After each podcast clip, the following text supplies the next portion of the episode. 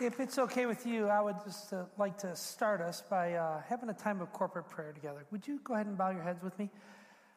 Father, as we begin to speak of your word tonight, uh, God, I recognize that uh, we are all at very different places, and I pray that your spirit would speak to each of us. God, that we would not settle for just an ordinary life, but God, that we would desire to be seen as great in your eyes. Speak, O God, for your child is listening. Amen. Now, it's hard for us to imagine a world without America. It's hard for us to think of a world that was before the land of the free and the home of the brave and all of that. But way, way, way long ago, before America ever was thought of, the world was ru- ruled by Rome. You remember this? Rome was this representative republic that transitioned into an empire that transitioned into a dictatorship.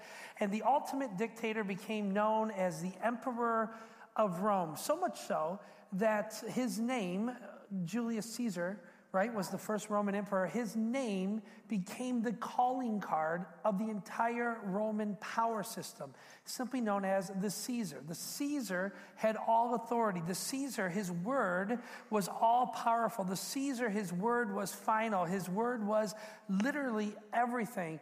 And to the Roman people, Caesar was God. Caesar was God made flesh to them. And, and under Julius's rule, under Julius's rule, the Roman Empire expanded to what was known then as the entire known world. His rule was absolute, his, his power was unlimited, his wealth was unmatched, his authority was unquestioned. And yet, while Julius Caesar ruled Rome, there was this baby.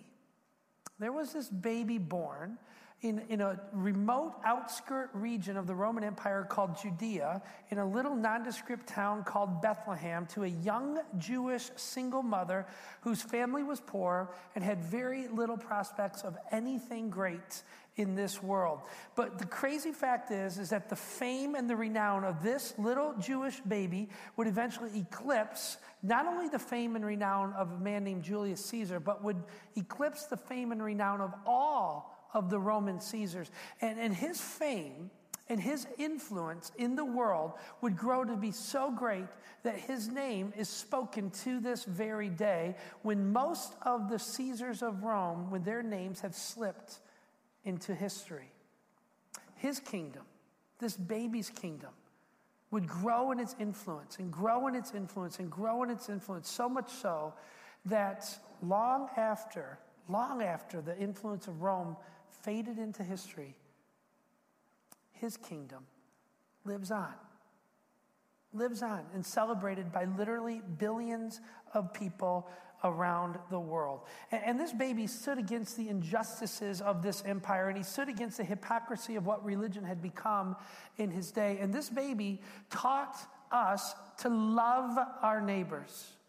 And he taught us not only to love our neighbors, but he taught us to love our enemies as well. And he, and he, and he had this radical idea that he expo, uh, espoused. He espoused this idea that we would literally be a people who would turn the other cheek, that we would forgive readily. And not just forgive those that are easy to forgive, not only forgive those that we love, but to forgive everyone, to forgive even our enemies. Eventually, this baby would grow to be hated by the religious and political leaders of his day. He would be betrayed by one of his closest and dearest friends. He was condemned by the very same political and religious structure. He was then crucified by the, uh, by the emperor of Rome. But one day, get this, one day, this baby would be revered around the world. Amen. Y'all with me? And, and it wasn't long after the crucifixion of Christ that this group of, of Jesus followers would begin to gather on the first day of the week. And they would celebrate and they would remember Jesus and they would begin to sing songs that they later called hymns. And these hymns, and in these hymns, they would pour out their heart, their soul, their, their life. Their, they would lift up their voices to, to the Jesus that Rome had crucified. And then they would begin to, to often retell his stories and they would remind each other of the things that they learned by watching the life of Jesus and listening to his words. And then some of his earliest followers began to write some of the words of Jesus, Jesus down and they would begin to share these words with one another and they would gather around and they would read these words and study these words as if these words were symbolic to life itself for them. And, and something unique happened when these people would gather. Uh, they, would, they would commit themselves to living a godly life, a pure life, an honorable life. And, and they would encourage each other, other to stand in the face of incredible adversity. They would encourage each other to stand in the face of incredible temptation that would come their way. And they would challenge each other to be bold with their faith and yet, listen, and yet humble with their lives. And then they would encourage each other to pass this on to their children, to teach their children to hold their families together in a way that was utterly unique in the world of that time. And in these, in, in these gatherings, Christians, um, there, there, was something unique that was going on among them because, because in a singular gathering, there was something that would happen that the world had almost never seen before. Slaves would worship with their masters. Freed people, freed people would, would, would come together with servants and they would worship. Women and men would meet together and they would study God's word together. Um, there, there, were, there were Greeks and there were Romans and there were Jews and there were Gentiles and there were Africans. There were educated and non educated. There were rich and there were poor. And they would all gather together and they had this sweet spirit of unity about them. They had this spirit of, of oneness, of a common love and a common being, a common community. And, and all of these people who would gather together in the way of Jesus, they believed that God was spirit, not these stone idols that they had become used to, not uh, these mythical, angry gods of the Greeks, and most certainly they did not believe that Caesar was God made flesh. No, no, no, no. They believed something utterly different than that. They believed that God was spirit and that Jesus became God made flesh. They believed that by looking at Jesus, they could have a relationship with God the Father. By looking at Jesus, they could learn how to act and become what God wanted them to act and how God wanted them to become in this world. And, and there was this spirit about them that, that thought that everything had changed in the God man relationship. They, they, they realized that man no longer had to live crippled in fear when it came to knowing God, but that they could literally know, love, and follow God because God wanted to be known, loved, and followed. And they, and they believed that God's Spirit would lead them when they opened their hearts to Him, when they asked for His leadership, they really believed that God would provide it for him, for them. And these followers of Jesus, these early Christians, listen, friends, they were betrayed by their friends. And they eventually were condemned by the political and religious structures of their day. And they were persecuted and put to death by the empire of Rome. But but, but, their influence spread like a raging wildfire. And it changed the world. It changed the world. And I just have to ask this question. Honestly, I'm just wondering how would they describe us one day? How, how would people coming beyond us, after us, one day look back and describe you and me because you realize we don't just go to church. You realize this, right? We are the church. And we are writing the ongoing story of God. You, you realize that God, His story hasn't ended with them. His story is among us right now. And that we are telling the story of God. And I just wonder, honestly, what are they going to say about us? What are our children? And grandchildren going to say about us? I just wonder if, there's anything great that they're going to write about us. Are they going to be able to tell and speak of the great God that we love? Are they going to be able to tell of the great movement of God that came from us? I just wonder the story of his church that we're going to tell.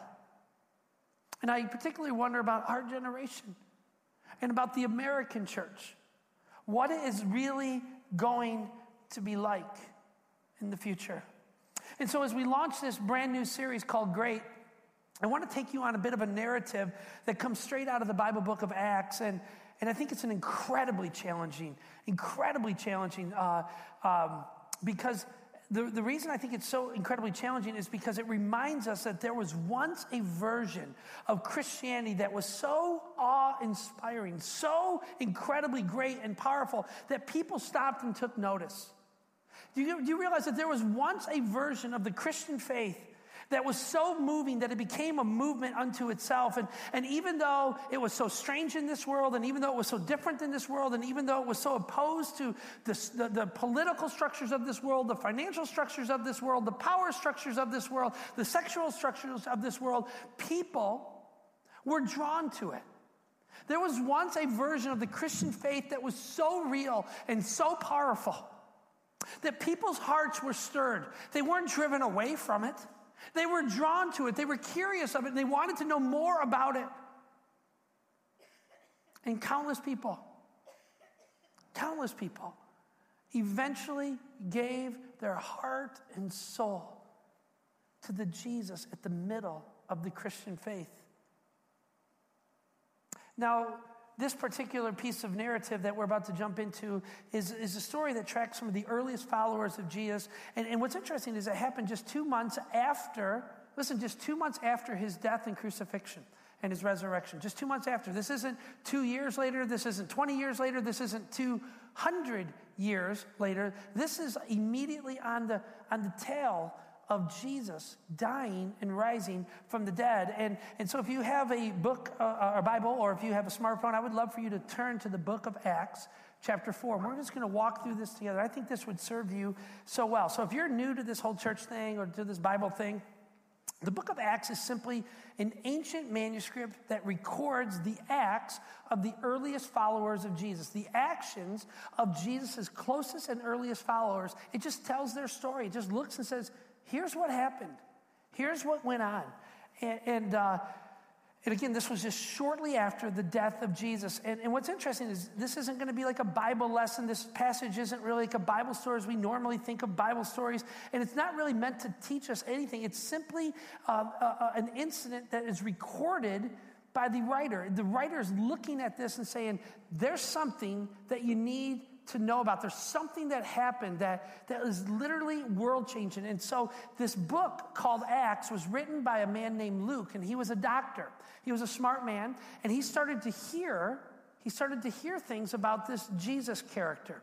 Uh, and, and, he wanted to know more about it. He wanted to figure it out. And so we learn later that he begins to make this investigation. He, he, he unturns all the facts. He starts to interview all of these people. And he starts to, uh, to investigate the claims of people who had been around Jesus. He started spending a whole bunch of time with them. He wanted to know if it was true. And so he researched it and he went after this. And he began to record some of the events that took place because eventually, this doctor, this skeptic, becomes a believer. And he wants the world to know the ongoing story of God. And what's interesting is Luke begins traveling around the Mediterranean with a man named Paul. Some of you guys have heard this. And he's, he's watching Paul, and Paul's out there starting little churches. He's starting little church plants, and, he, and he's getting these things going. And what's interesting, he's planting these in all these Roman cities where it is completely anti Christian, everything against what Christians believe. And yet, we see that these little churches come to life. And they start to grow in this society that hates everything about God. But people are turning their hearts toward Christ, and, and, and, and Luke begins to record this. And what's really interesting at this time, just a couple months after the death and resurrection of Jesus, Luke begins to record that there are all kinds of people are saying that Jesus is being sighted all over the region, that, that this one who they watch crucified were, were they, the people who literally, listen to this, who put Jesus to death or demanded the death of Jesus, who sat there and cheered on his death. Now, these very same people are reporting that they're seeing Jesus walking again, breathing again, talking again, engaging the community around him. And many of these people start to put their hope and their trust in Jesus. And so Luke begins to tell this story. And he begins to tell the story of the disciples or the apostles as they became known. And what does the word apostle mean? Anybody know? It means the ones who are sent. It's very, very simple. These are the ones who, who, when they met Christ, when they gave their life to Christ, their life was so radically turned around that they wanted more of God. And so they went out and told the story of Jesus. They went out and told the story and they planted these churches. Um, so literally, they were being sent out to tell people about Jesus. So we can think of them as missionaries, right? Right? That's what we would think of them as. It's the same type of thing. And so these apostles became the spokespeople of this very new movement called the Way. This is very interesting. As a matter of fact, they were called those who followed in the way of Jesus. They weren't even called Christians at first. That title, Christian, came much, much later. But at this point, they're simply called followers of the way. And, and, that brings us to the book of Acts, chapter 4. And we're going to notice something here. Two guys that some of you who have studied the Bible, you might have heard these names before. You might be familiar with these two guys. But there's two guys, Peter and John, and they tried to go to the temple one day to pray. Now remember, this is a common deal. Um, unlike, you know, where, where we reside now, you usually come on the weekends to, to go to church or to an event or when the doors are particularly open. But back in this day, the temple was the center of everything. The temple held the marketplace. The temple was a great gathering community, right?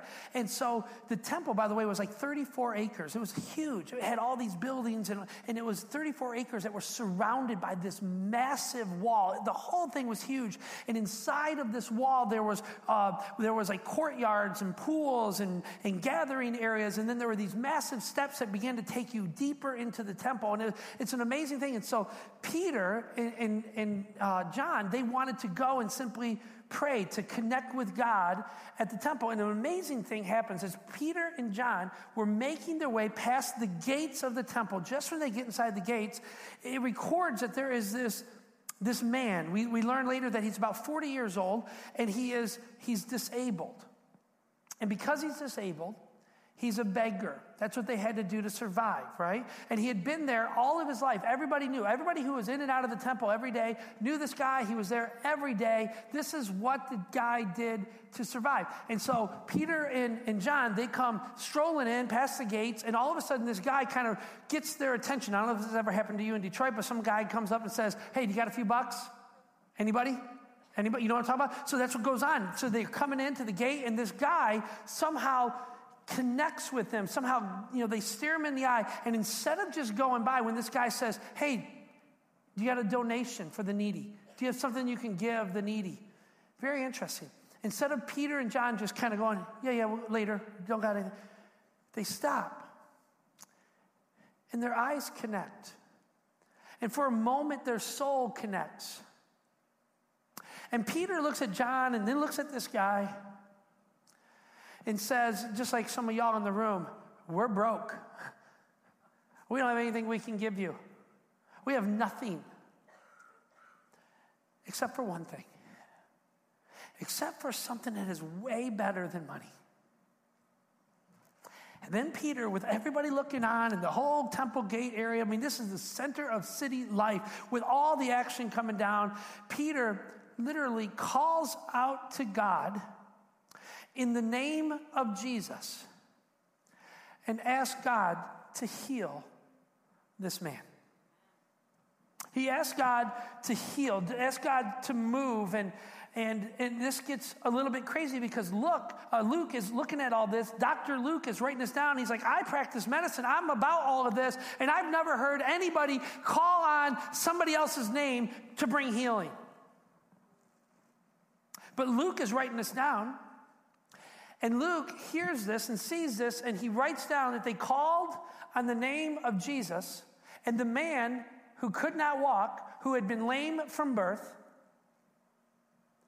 suddenly can walk. Now, we don't know how it all went down. We don't know if some friends went over there and lifted him up. We don't know if he was like hanging on the wall trying to get up. We don't know if he had a chair to push himself up. We don't, we don't know anything. But all we know is they say, Get up in the name of Jesus and walk. And so the guy finds himself standing up, and my guess is he's probably pretty wobbly at first probably trying to orient himself and trying to figure out which way to go and how, all that. And, Peter and James, or Peter and John, they do something crazy. They look at the guy and they go, sweet. And they literally go, that's a whole heck of a lot better than giving you 10 bucks. Good day. We got to go. And they go into the church. Now, what's interesting is this guy, he's standing there wobbling, and we learn this in the story that he's like, hey, where are you going? I'm coming with you. And that makes perfect sense, right? Because if you have been laying down all of your life and you can't walk, and somebody comes up to you and says, Get up in the name of Jesus and walk, I'm thinking if you get up and walk, you're to walk wherever they are walking. And so they're moving their way up, and all of a sudden these guys are going, Ho, wait up a second. This guy's going, Hold on, I'm coming with you. I'm just getting this down. Give me a second here, but I'm catching up. And so, when people are seeing this, they start to freak out. No kidding, right? And they're going, whoa, whoa, whoa, isn't that, isn't that, whoa, isn't that the same guy who has been sitting in that same spot for this, for like 40 stinking years? Isn't that the guy we used to like make fun of when we were kids? Yeah. And so it says that people started gathering around and the crowd starts gathering around and they're asking questions like, hey, what, how did this happen? How did this go? Did they touch you in some way? Did they do like medicine? Or what was his name? I heard this name. The guy was speaking about this name. And what was all this about? How did this happen? How are you walking? And Peter and John, they, they, they take this moment, this opportunity that was given to them, and these crazy guys in the middle of the Jewish temple, they start to preach about Jesus. And they start to speak the very name of Jesus. And the word is getting around that this Jesus name somehow healed this guy. And people are putting this together because all over town, people are talking about these Jesus sightings that are going on. And now, right here in the very temple, the Jewish temple, in the heart of everything, the heart of the political and religious structure of that community, his name is being spoken. And as Peter gets more and more fired up about this, my guess is he's probably like me and he's getting louder and louder and louder about this. And the crowd's getting bigger and bigger and bigger. And all of a sudden, we learn that the temple authorities come in to break up the party. The temple authorities come in and they're like, hey, hey, what's, and they start clearing the people out. And they start pushing out who's doing what. And all of a sudden, as they're clearing it out, in the center of this crowd, they see the man who had been laying down for 40 years. And they go, Hey, who's going on? What's going on?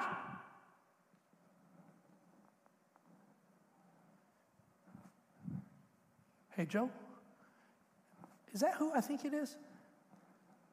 Yeah, I think so. And they look at this man, and then they turn and they see Peter and John speaking of Jesus right then and right there. And so they arrest them and they pull him back to the back room. And what's the irony of all this is this is the same room they pulled Jesus in just two months earlier. The same group of people did the arresting, the same group of people were in charge of this whole deal. And I want you to think about this for a moment. They're standing here with two of the central characters of the entire Jesus movement. And I want you to think for a second for what Peter and John are probably thinking to themselves. They're thinking, these are the folks that arrested our Savior. These are the folks who, who beat him and mocked him and spat on him and then turned him over to Rome to be crucified. They're probably thinking, wouldn't it seem reasonable to you that we are not going to make it out of this alive? That seems like a reasonable thought, isn't it?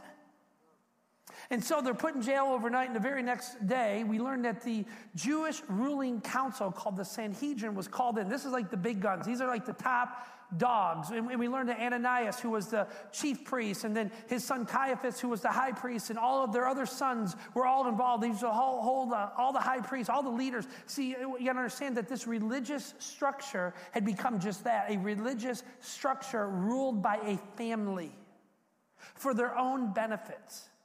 And so these were the very same people who just two months earlier dealt with this whole Jesus problem that was a threat to their security, was a threat to their position. And so now they're gathered in with, with Peter and John, and they get together and they're like, I thought we put an end to all this. Didn't we kill that Jesus guy? Yeah, yeah, we did. Yeah, we did, Dad. Yeah. And so they turn to Peter and John.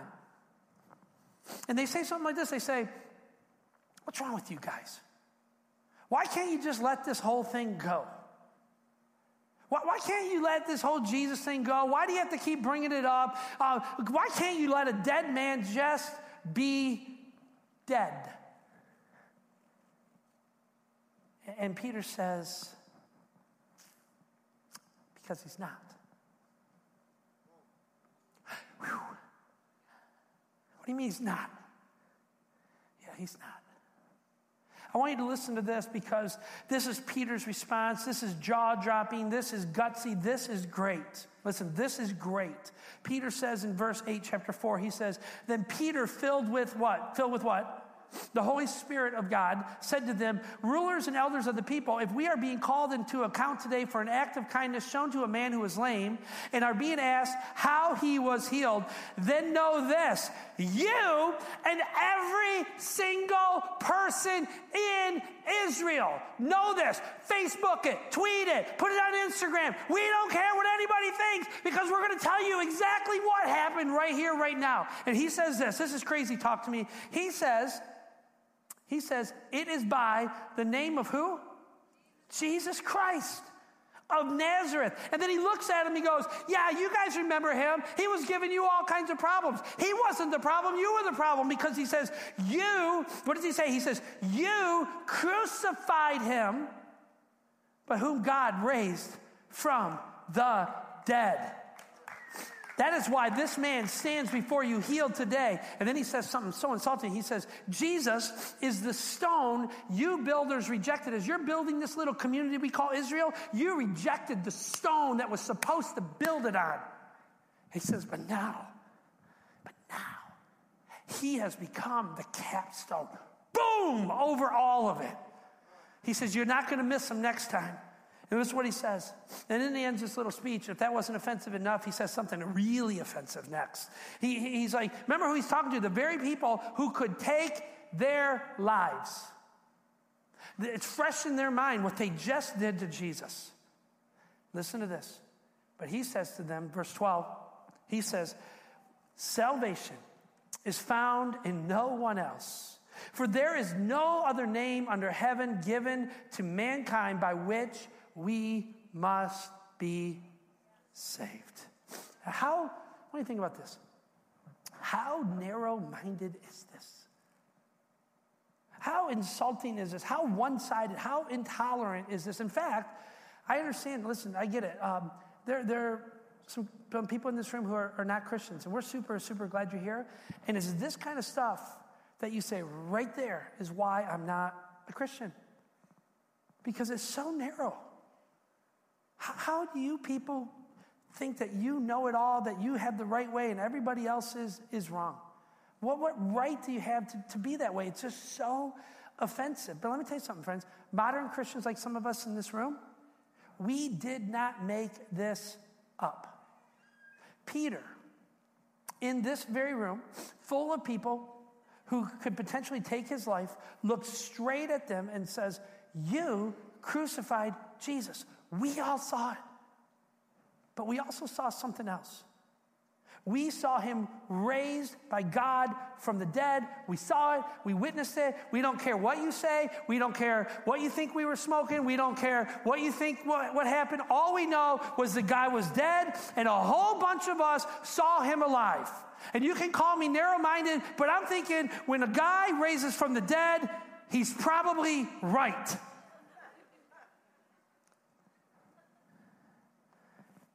And he says to them, This is the only name that's going to save you. You show me somebody else who could do these tricks, then we'll talk.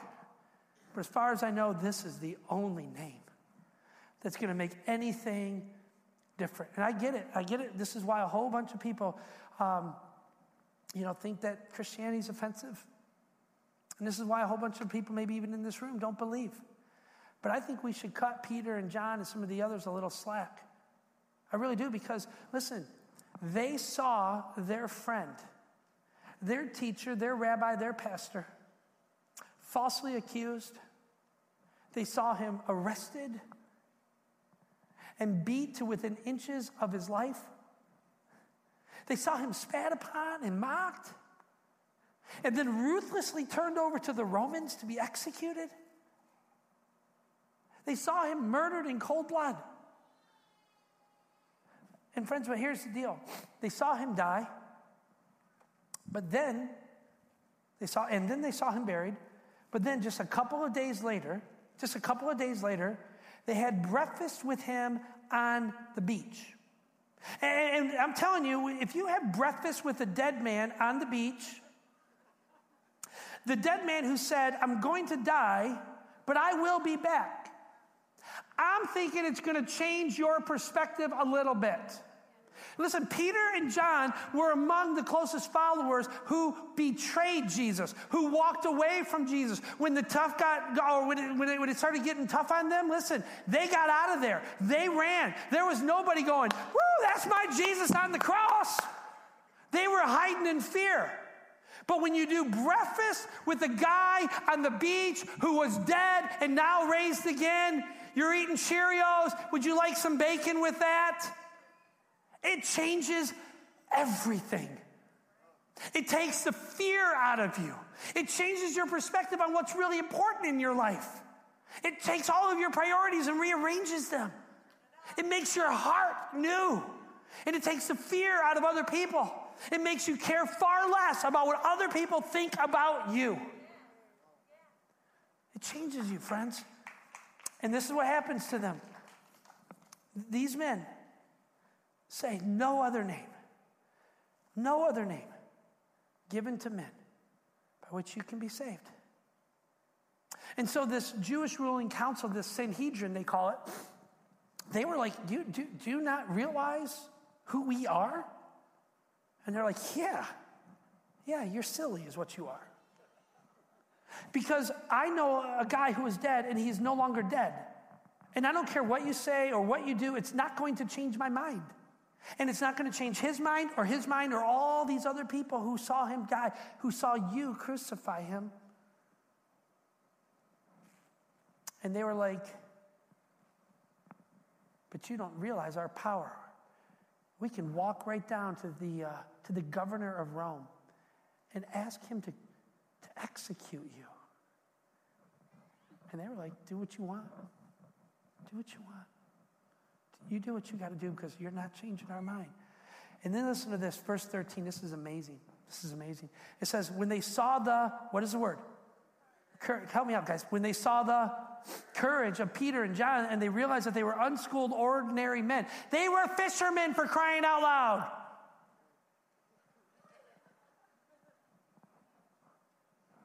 Right? And these guys were like, these are not like really well educated people. These aren't really like high performers, high dollar. These aren't like the Bill Gates of the world. These are common and ordinary in every single way. And it says, when they realized all this, they were what? They were what?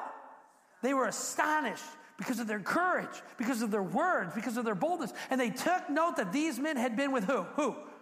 Jesus. But since they could not, but, since they could see the man who had been healed standing there with them, and everybody's going, Are you sure this is the guy? Yeah, this is definitely the guy. This is definitely the guy. Definitely the guy. When they saw the man who was healed standing with them, they could not say another Another word.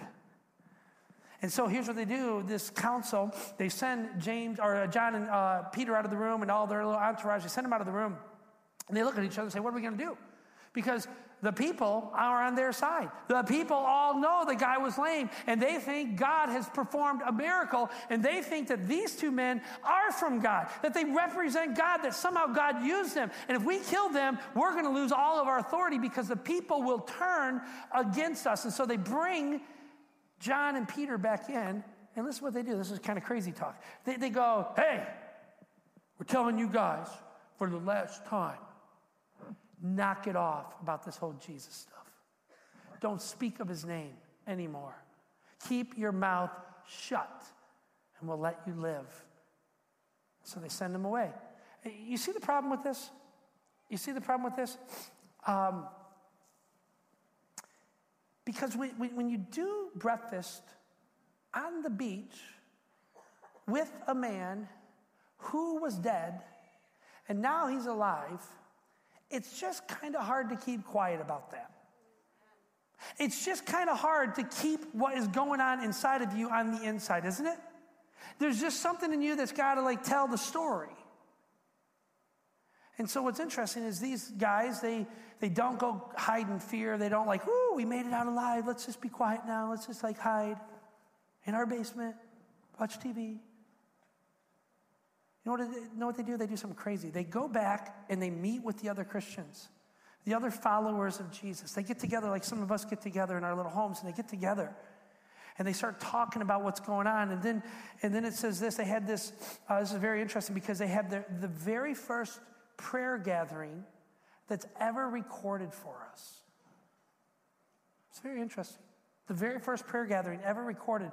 And, and they pray a prayer that seems a little bit different than our prayer. I don't know, it just seems a little bit different. Here's what it says, verse 24. It says, When they heard this, what did they hear? Who is they? It's the people they go back to and they start telling all the deal, and people are asking questions. So, John, did they hit you? Peter, what did they say to you? What did you say? You said that? Ah, you're the man. You know, and they're like talking about all, all this stuff. And so it says, when they heard this, it says they gathered together and they raised their what? Their voices together in prayer. And so they agree together and they start to pray to God. And then it says, Sovereign Lord. The one who is in charge, the one who is large, the one who is ruler over all. It says, Sovereign Lord. They said, You made the heavens and the earth and the sea and everything in them. Now, isn't this how we begin our prayers? Nope. We say, Dear God, thank you for making a nice day. How small. Not very great. Our prayers, sometimes they don't seem very big, do they? But they said, Oh, sovereign God, oh, creator of the universe, you made everything. You made the earth and the sea and everything that they contain. You are the creator. You are the God of the universe and they just come out of the box kind of firing it out, don't they? Verse 25, then they say this they say, You spoke by the Holy Spirit through the mouth of your servant, our father David. And they literally begin to quote what was written over a thousand years earlier. This is crazy. They go back and they begin to quote some of David's prayers, David's writing, because they understood that David spoke of a coming Messiah. And sometimes people thought David was the Messiah. David's saying, I'm not the Messiah. There's one who's coming after me who is, whoo, He's going to put it all back together again. He's the anointed one, He's the Messiah. And so they begin to quote because they had begun to put it together. Because when you do breakfast on the beach with a man who was buried, it changes everything. And so they say this. And why did the nations rage and the peoples plot in vain? The kings of the earth rise up and the rulers band together against the Lord and against the anointed one. Indeed, Herod and Pontius Pilate met together with the Gentiles and the people of Israel in this city to conspire against your holy servant Jesus, whom you anointed. and they recognize that Jesus was the anointed one of God that David spoke about and all the prophets proclaimed. And then they say this they pray. They did what your power and your will had decided beforehand should happen. And they're like, God, we know that this is a little surprising to us, but it's not at all surprising to you. So we're not worried about anything. We're not afraid of anything at this point, but we do have a little request. God, we do need you to do something for us. And verse 29 is perhaps one of the most powerful per- verses of scripture for Christians to understand. If you're a Christian in this room, this is how this is how they prayed. Here it is, verse 29. This is their prayer. You ready for this? Now protect us and watch over us and keep us and cause our portfolios to grow and our waistlines to shrink and, and our kids to get scholarships and for me to get a brand new car and a date and a new outfit and a new MacBook Pro and a new flat screen television. And I would like granite countertops. Friends, we pray little prayers. And so maybe that's why so little great happens in our life. We pray small things. And so maybe that's why small things happen in our life. We pray not great, but small. And God longs to do something great. He longs to do something amazing in our souls and in our lives, with our lives. But we're stuck on small prayers. But these guys weren't. Here's what it actually says. You ready for verse 29? This is amazing. Here's their prayer. Remember that their Savior had just been killed, brutally crucified. Remember that their people are now starting to be arrested, their lives are being threatened. And this is how they pray Now, Lord, consider their threats. We know the threats against us. Now, why don't you, God, to consider their threats and enable, even in spite of all their threats, enable your servants to speak your word with what? Come on. Great boldness. God, yeah, we know that they're threatening to kill us, but God, help us anyways to speak with what? Yeah, we know they're coming against our families, and this might cost us everything, and we might lose everything, and this might even end our lives. But God, give us great what? Boldness. And we say to this, we go, well, they had the whole boldness thing down. That's what got, got them arrested in the first place. If they would just learn to be quiet, they'd be fine. If they would learn how to get along just to get along, they would be okay. Maybe we should learn how to lower the key just a little bit. And they were like, no way. Because when you do breakfast on the beach with a man who you saw killed and crucified and buried and then raised from the dead, it changes everything. It changes everything. And friends, let me tell you something. Andy Stanley says it like this. Andy's one of my favorite, and so much of uh, his wisdom is spoken into my life. He, he says it this way that there was once a version of Christianity that once inspired people like you and me to pray heroic prayers.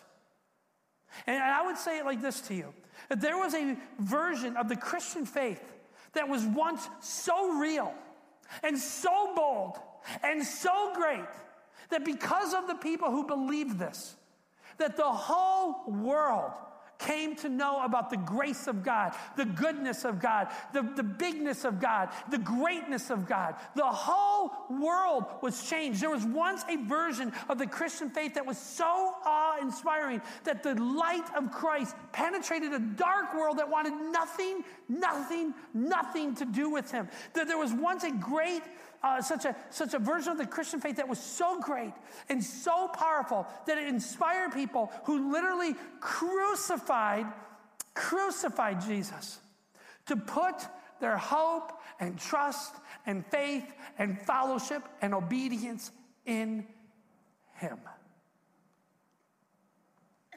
And let me tell you one more thing. There was once a version of the Christian faith that was so great that it brought the empire of Rome to a close. And let me tell you, in just a few words, where I think this kind of great faith comes from. And this is so simple that um, you may go, man, Jay, you need to study more.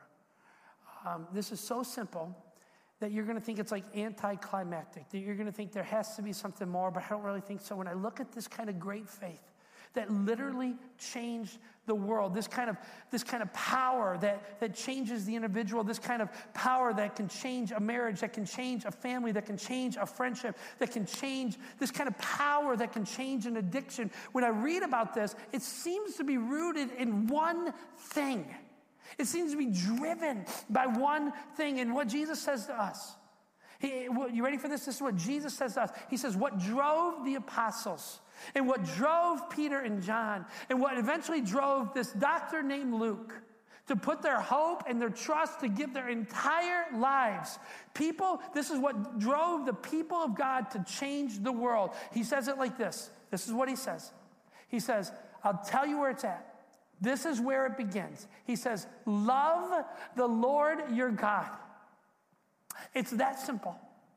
You love God with all of your what? With all of your heart, with all of your soul, and all of your mind. And then he says, This is the greatest of all the commandments. You get this whole love thing down, it will change your world, it will change your faith. When you learn to love God more than you love the applause of men, when you learn to love God more than you love your wallet, your career, your prestige, your position, when you learn to love God more than you love your granite countertops, when, you learn to love God more than you even love your family. And I love my family.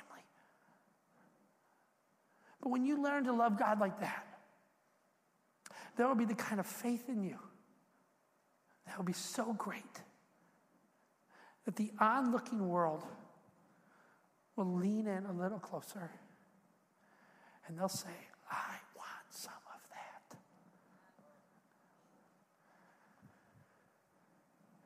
John gets into the action a little bit later. He starts to talk about love in his book called First John.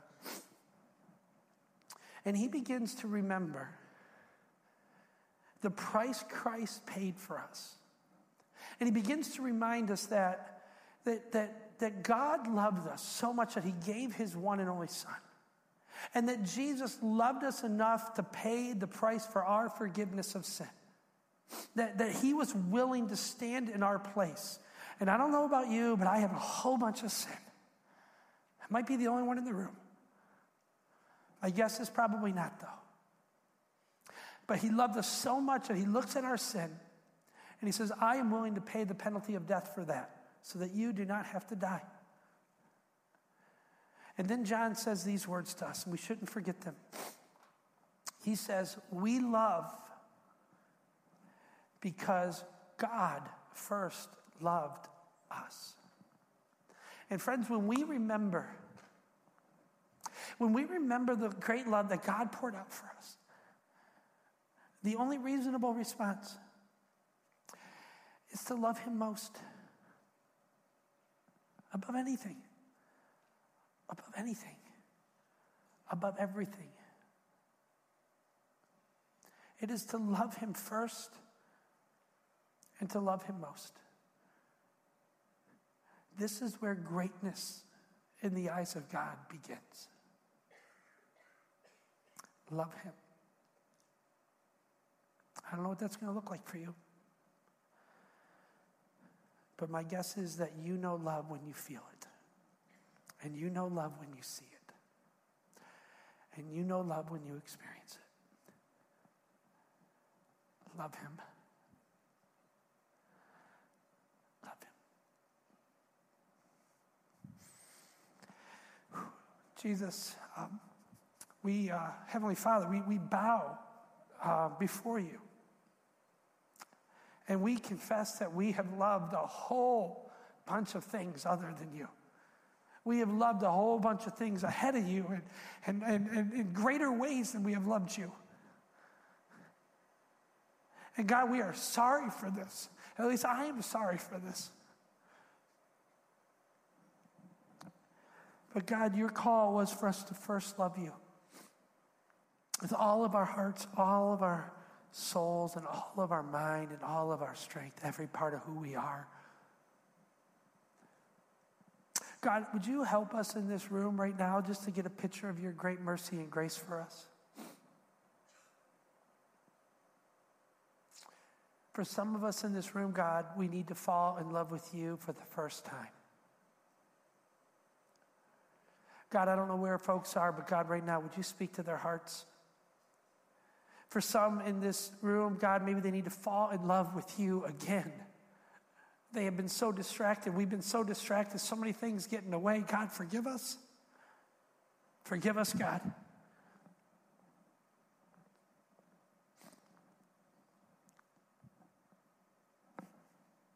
We want to love you most.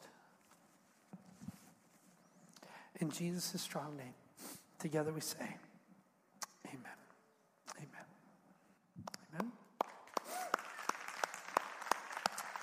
Um, man, thank you for joining me on the first part of this series. We're going to go a little further with this this idea of what does it mean to be great in God's eyes. Uh, maybe tonight you're here and there's something going on in your soul. Maybe, maybe something has something has risen in your life and you don't like it there because it's on top, and maybe something needs to be rearranged, maybe you just need to spend some time praying with somebody. Uh, maybe there's an issue going on, I don't know. We don't want to lecture you or beat you down, but up to my left, to your right, I would invite you to come and to pray with somebody if you feel that that would serve you well. Love you guys. Thank you so much. Good night.